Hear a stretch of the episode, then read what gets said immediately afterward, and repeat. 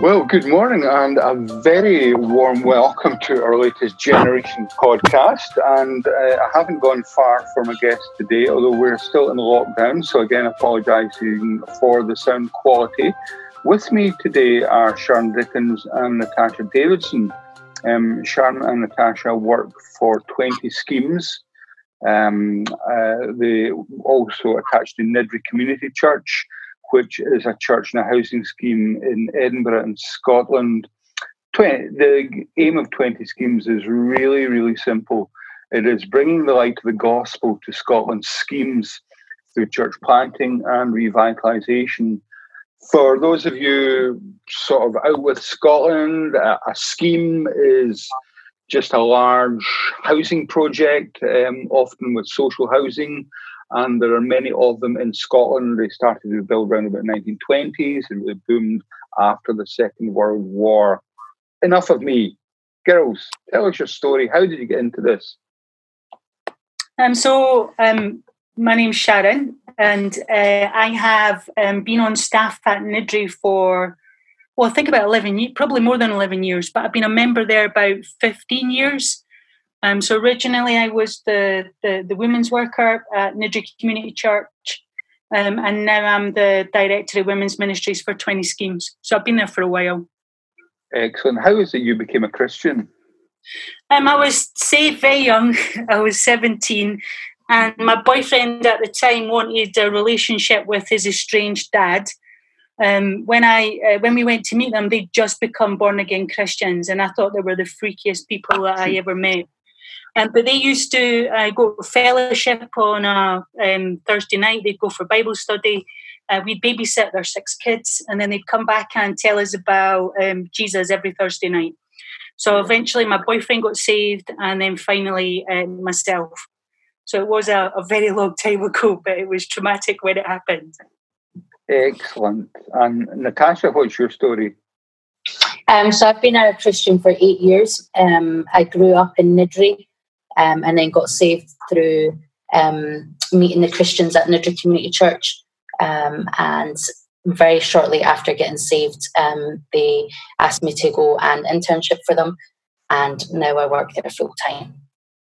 Right, Natasha. So you were raised in in Niddrie. Were your people from Niddrie as well? Yeah.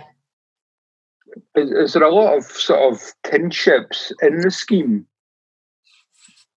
Is there a lot of what? Sorry. Like, like kinships. Like, uh, is there a bit of a sense of community? Are, are several generations of Niddrie people live there? Um. Yeah. So for so on my on my dad's side, um, his would go back at least two or three generations. Right. Um. Not so much. Um, my mum's from originally from Perth. Uh-huh, uh-huh, uh-huh, uh-huh. It's interesting. And that's, that's, that's standard. Yeah, that's standard for a lot of families, like three, four, maybe even five generations of living in Niddrie. You don't tend to move very far. Because mm-hmm. I know a lot of the Edinburgh schemes are relocations. You know, I think Niddrie folk came from St Leonard's, folk in the Inch originally came from the top of Leith Walk, and it's almost as if that community is retained in the scheme. Yeah, I think so. Yeah, like it, it wouldn't be uncommon for um, like you walking down a street and several gen- generations living on that same street. Mm-hmm, mm-hmm. Is there a sense of community? Um, it's definitely changing over the years. So when I was growing up, there was a very strong sense of community. There was very um, a very strong sense of um, it was just people from Niddrie that came into Niddrie. Um, so you, you knew everyone, you you know everyone knew who you were and what family you were attached to. And I do think that's changing as they um, build these new houses and um, there's different different people moving in um, who are not necessarily from Niddrie or have any other ties to Niddrie. Um, but certainly it's changing as I, as I get older. Mm-hmm. Okay, so we're in lockdown just now in Scotland. It's really pretty tough. You're only allowed to go out once a day for exercise. A lot of the shops have been closed down. Uh, tell us how's Niddrie Community Church coped through this? Um, we're, I mean, we're coping most churches on a day-to-day basis. Um, Bible studies done over Zoom. Um, church on a Sunday is done over a um, Facebook link, um, a live streaming, and um, our elders have split us into um, small um, pastoral groups that we do WhatsApp and Bible studies uh, on a regular basis. But obviously, our engagement with the, the community has changed greatly because can't be in people's lives in the same way uh, that we have been previously, but we are still in people's lives. Um, and in some new ways, um, particularly some of the stuff that Tash has been doing. Um, it'd be good for you to explain, Tash, the stuff that you've been doing with um, Bridgend and how we've been using that to um, get um, alongside some of the people in our community. Sure. Um, so one of our biggest biggest responses has been um, delivering meals to people who are in isolation who can't leave the house um, at all. So we um, have partnered with an organization organisation uh, just quite close by us called Bridgend Farm, and at the moment they're providing three meals a day for people. And so we collect them in the morning from those guys and then we deliver them um, every single day. So we're seven days a week at the moment doing the meals. Um, and for us to be intentional, we've tried to keep the same people delivering to the same homes so that relationships are being built up and um, people are getting to know people. And for us, probably 90% of the people that we're visiting, delivering food, are people that we didn't have contact with before. Um, and these referrals have come from the school, um, the local medical centre, um, local social work department, um, other community link workers. So they're all people and organisations that we um, didn't know before. So it's been a really unique time for us evangelistically to meet more people in the community, but also just there's been a, a really sweet way of getting alongside people because people are very scared, they're very anxious, um, and they're asking lots of um, but you know the big questions of life. Um, and so for us as a church, it's been um, yeah just really sweet to just share the gospel with them and really get to know them and pray with them um, and uh, get alongside them. And we're also doing a lot of food parcels to people in need. Um, so either people have maybe lost jobs or are just financially struggling, or that they would normally have the assistance of food banks or or whatever, but obviously they can't can't get out right now. So we're delivering food packages. We're picking up prescriptions for people, and we're doing people's daily uh, weekly shopping for them. Um, and so yeah, there's uh, lots of various different things happening. Is this a, a, kind of new way of doing things? Uh, you guys, would you be involved in this kind of sort of social ministry in the past, or is, um, is this a, a kind of new approach? It's definitely so. We would have done similar stuff like this before, but in a very different mm-hmm. way. So mm-hmm. we would um, it depends on who it was. So if you were spending time with someone in the community, you may drive them and go with them um, to the food bank, but we wouldn't necessarily have a food bank of our own. Um, it changes the dynamic of the relationship if you suddenly become the service provider. And so for us, we would um, partner with agencies that were um, putting on particular types of services, but we would um, maintain the relationship that we had. And so we would help, assist, um, all those things before. Again, it's different for people who are part of our members and regular people in our communities, and we would help in different different ways. Um, but yeah, this is um, it has been a different way for us um, to be um, so involved in this sort of social direction. But it's been so exciting because not only the impact of the person that you deliver the door to, but their extended family has been opened up to um, us in the gospel as well, particularly if they're older. Um, so I delivered a parcel to one of my older neighbours, um, and it's been great because I chat with her every day for about 20 minutes. But when there was a, a when there's there's been an issue, what it's done is it's um, it opened up an avenue into her family also, and so they see the church in a new light. Um, um, they see it as a, um, not only just a somewhere that you can be told about God, but actually they see that it's been we've been reflected well in this, which is good because then we got gospel opportunity with those that we're meeting, but also their families. So yeah, we we'd have done stuff like this before, but we would have done it in a much a more a different way um, than we're doing it now. So needs must really. Tell me a wee bit about the scheme. I mean, uh, if you look at the figures, I think Niddrie's number four in the multiple deprivation index. However, um, you know, would it be true to say that you know not everybody in the scheme has got an addiction issue? Not everybody uh, is, is, is deprived. Presumably, there's a variety. Tell me about the sort of folk. So yeah, I mean we're very different um, five years ago than we are um, today. So um, yeah, there would be a high proportion of crime. We have um, a high proportion, so people die at a very young age. And um, one of our um, local uh, um, undertakers suggested that the average age in Niddrie is 46. And so, I mean, that doesn't happen without there being issues. Um, high, high drugs, um, there, and there's social deprivation. But actually, even amongst that, there's a lot of really positive things. Uh, my, my community is very, um, we are very family orientated. They do take care of each other. Um, if there is a stranger um, in our community, they would be spotted really quickly. And um, so that brings with it a, a, an element of safety. But also, um, they're very musical. Um, they um, I know many people that have taught themselves uh, guitar, write their own songs. Um, predominantly over the last five years, we would have been significantly, um, I mean, we would have been far less uh, multicultural than we are now. So we are seeing a change in our community. We have an increase of, um, um we've got a Brazilian community, a Polish community, we've got um, an African community that started moving into to Uh, we also ha- are going through a process of being um, regenerated, and so we have uh, some new housing that's going up that most of us can't afford. Um, and it's bringing with it a, a first time buyer, small family, um, middle class suburbia feel with it, um, which is changing the dynamic of our community. And mm-hmm. so, I mean, we, we are constantly changing and evolving. Um, and probably in our next um, deprivation index, we won't be four or six. We probably will be um, higher up the chain. Uh, but that doesn't mean that the elements of um, the original scheme are still not there because they are. They're just in smaller pockets. Right.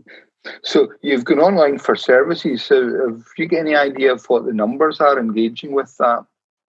To, to be fair, I haven't asked. Um, I do know that we've been doing an evangelistic Bible study on um, a Tuesday night, and uh, the uptake for that has been really encouraging. Not just the, the guys that have been attending, um, but also those that, that um, have listened and reviewed afterwards. Um, so I, I, I, don't know the answer to, to your question. Tash, do you know how many are signing in on Sunday?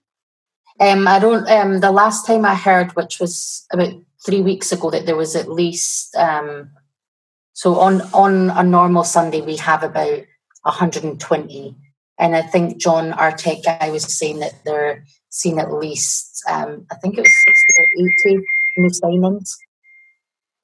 60 or 80 new ones above and beyond yeah, your so Like the, amount of, the amount of devices that being streamed on would be yes, like an yes. extra uh, or something. But um, and it's been cool because like we've been able to send the link. Um, so for me, um, like being able to send it to people that I that wouldn't normally attend church, um, and they've been listening to it and being challenged, and you know, so they've maybe um, had questions before, but they wouldn't ever dream of coming to a church service, and so you're able to give them it, and they can listen to it in their at their house, and then ask questions, and um, so it's been um, really cool to to to be able to do that and to see to see them respond. Yeah, I would say the same. That's been helpful for us. Even my family, who are not yeah. Christians, have been watching some of the service after after it's happened and asking questions. It has been encouraging. Mm-hmm. A, a, lot of folk are saying, uh, you know, poverty disenfranchises disenfranchises people because they don't have access to uh, computers and phones and stuff. Uh, what's what's the story in Niddrie? I think that most people have got access to um, some form of internet um, yeah. touch. Yeah. Would you say? Um, yeah, so I mean, for us, one of the reasons we like we haven't um, put our youth group online, um, partly for that reason that um, we don't want to exclude those that don't have access. Um, but I would agree with Shaba that most, the majority at least, um, would have access to a phone and some form of internet, whether they can afford to stream or whether they can afford to, you know, they don't maybe don't have large data packages or or something like that. And I do know lots of them don't don't have Wi-Fi. Mm-hmm. Now, I know that the schemes are traditionally, you know, what they call matriarchal societies. I was brought up in a scheme uh, in Paisley, Foxbar, and uh, certainly there was very, very strong women there. Uh, I've read also in, in, your own material, folk would say, yeah, women are really significant in, in the community. Could you girls maybe unpack that a wee bit and talk about the women's role in a traditional Scottish scheme?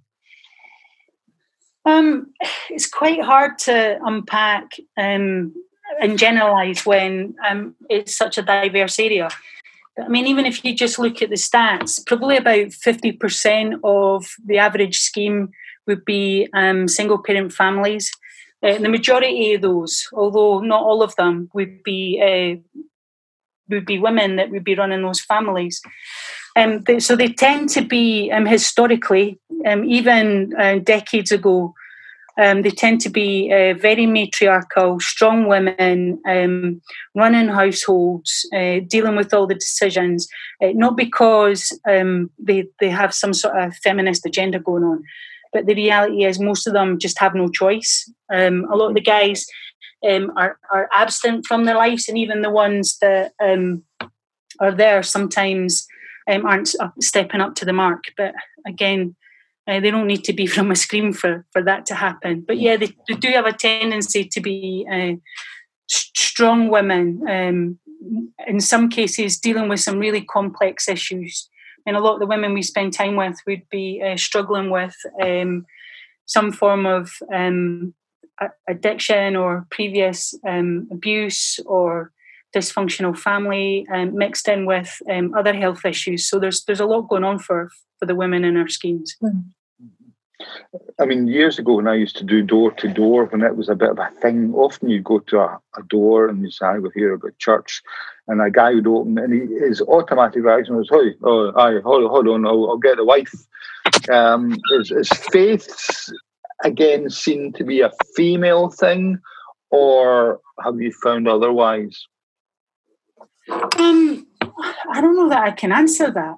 Um, our church is, is different from most mainstream churches in Scotland in that it simply would be probably 50 50 when it comes to male female, which I know is very unusual.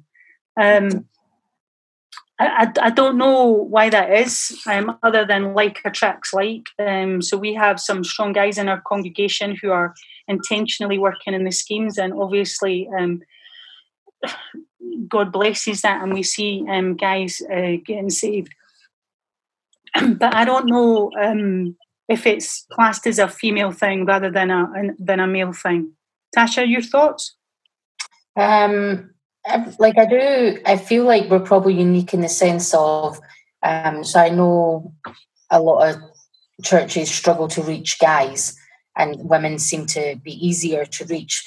Um, probably because they're more likely to sit down and have a coffee. But I do feel for us in Niddrie that we we do have a, a, good opportunity to reach the men. And I think that is what Shaba was saying that actually we have some really outgoing, strong guys who are very intentional on our team and in our church congregation who um, reach out to people and are intentional about where they spend their time and they're quite imaginative in what they do um, to to build up friendships with people. Yeah, I mean that's good to hear that. I mean, folk talk about the feminization of the church, and you know, in Niddrie, you would have a biblical view of gender. Um, you know, there's male leadership, for example. Is that a, an issue in the scheme, or are folk quite um, happy to fall in with that?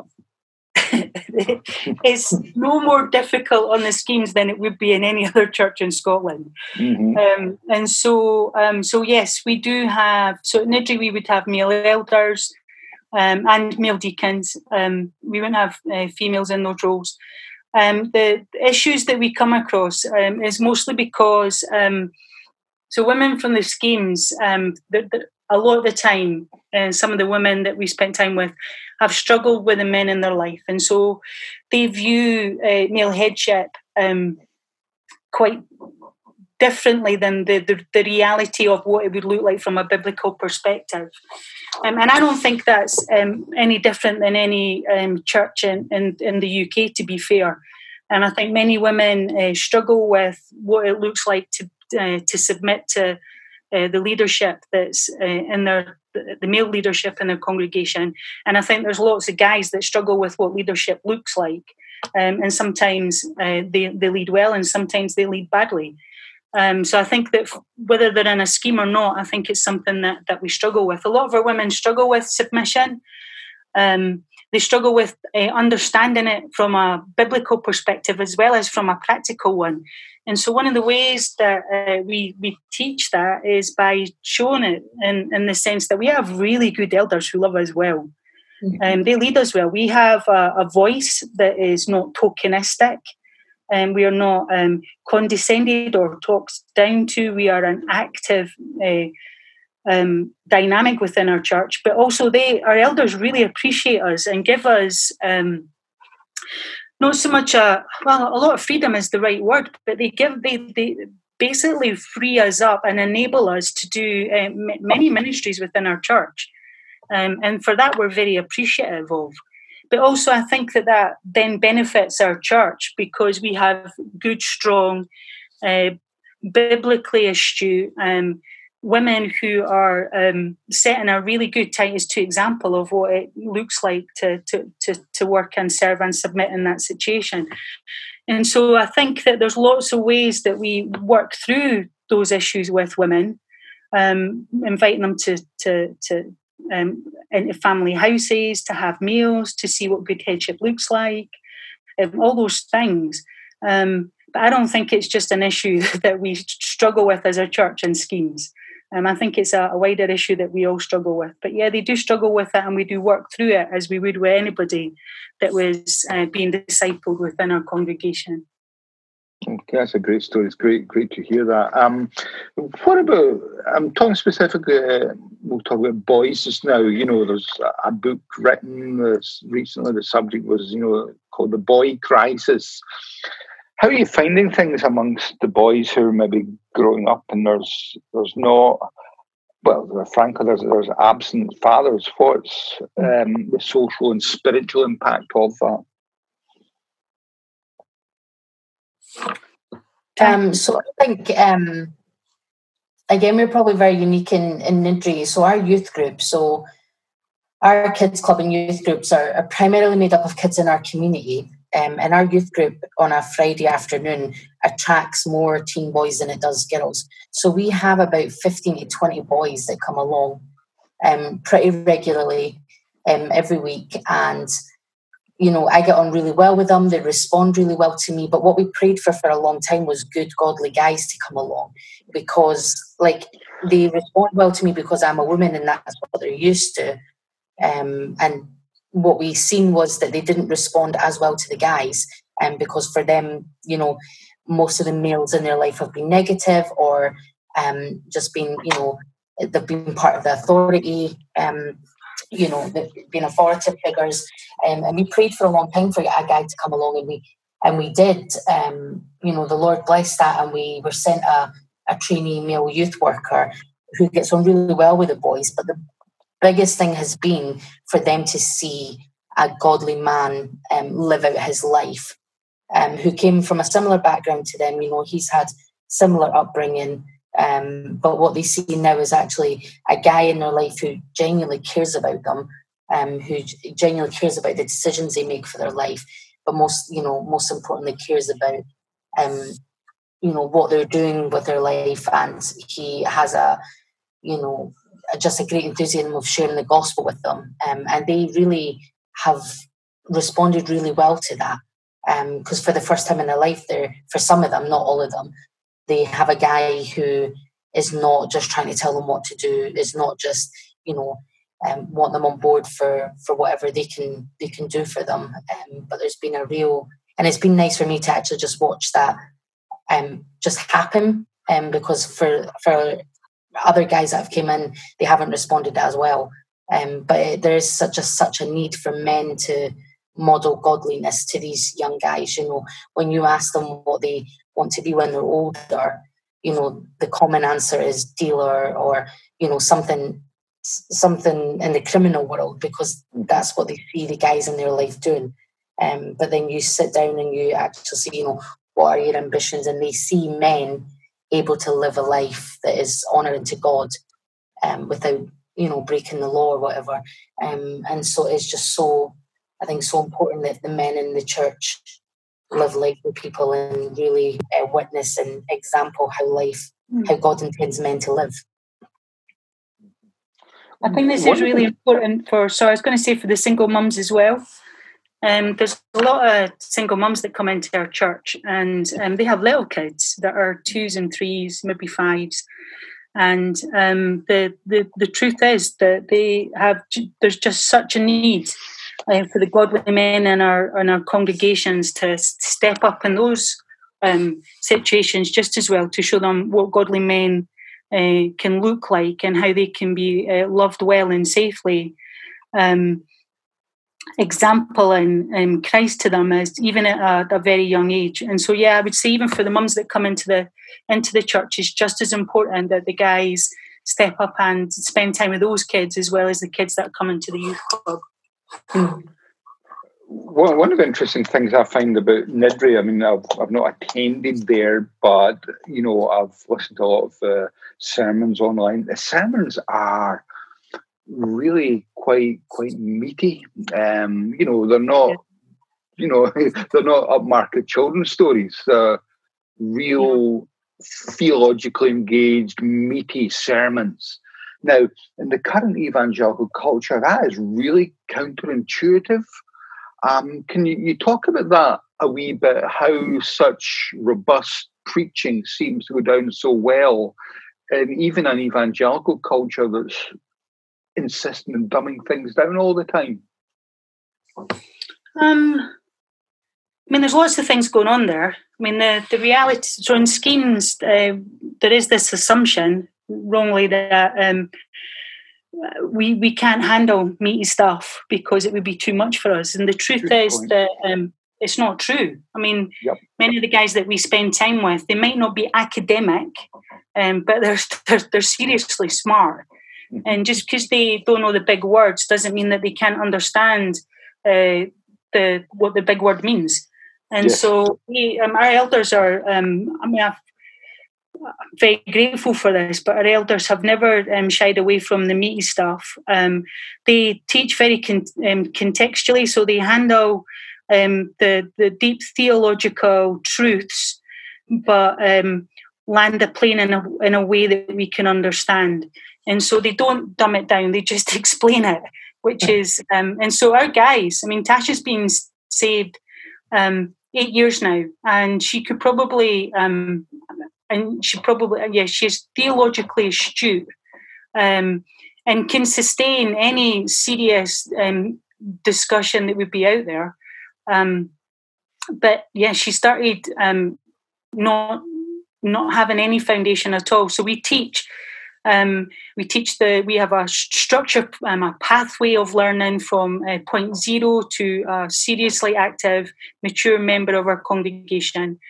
Um, our elders um, have uh, we have a, a, a, plethora of assigned reading that's not fluff; it's theologically um, solid and it's rigorous. Um, it takes people from um, each stages and increments of uh, how we do that. And we do that through teaching. Uh, we've got a Ragged School of Theology. Uh, we have a robust and um, really well thought out discipleship. And so all of those things, um, as well as Bible studies, prepare us for um, hearing good sermons on a Sunday. I mean, our elders expect us not only to listen, but to they, they, they have an expectation that they, they want to see it applied to people's lives. Uh, and so they they're they're hands on. They check afterwards. They get alongside people. They walk with the congregation. So yeah, I, I they they don't. Our, our elders are, are very good at the way that they teach us. So they don't shy away from the big stuff, but they help us understand it and to grasp it. And for that, I'm I'm very grateful. Tasha, your thoughts? Um, I suppose for me that it's all I'm used to in, in, the sense of my experience of church because it's just always been done like that. Um, and I was saved and um, under that um, sort of preaching. Um, but I think it is helpful that you know they don't they're not dumbing anything down or just saying things to um, sound nice because it's not that's not what real life is.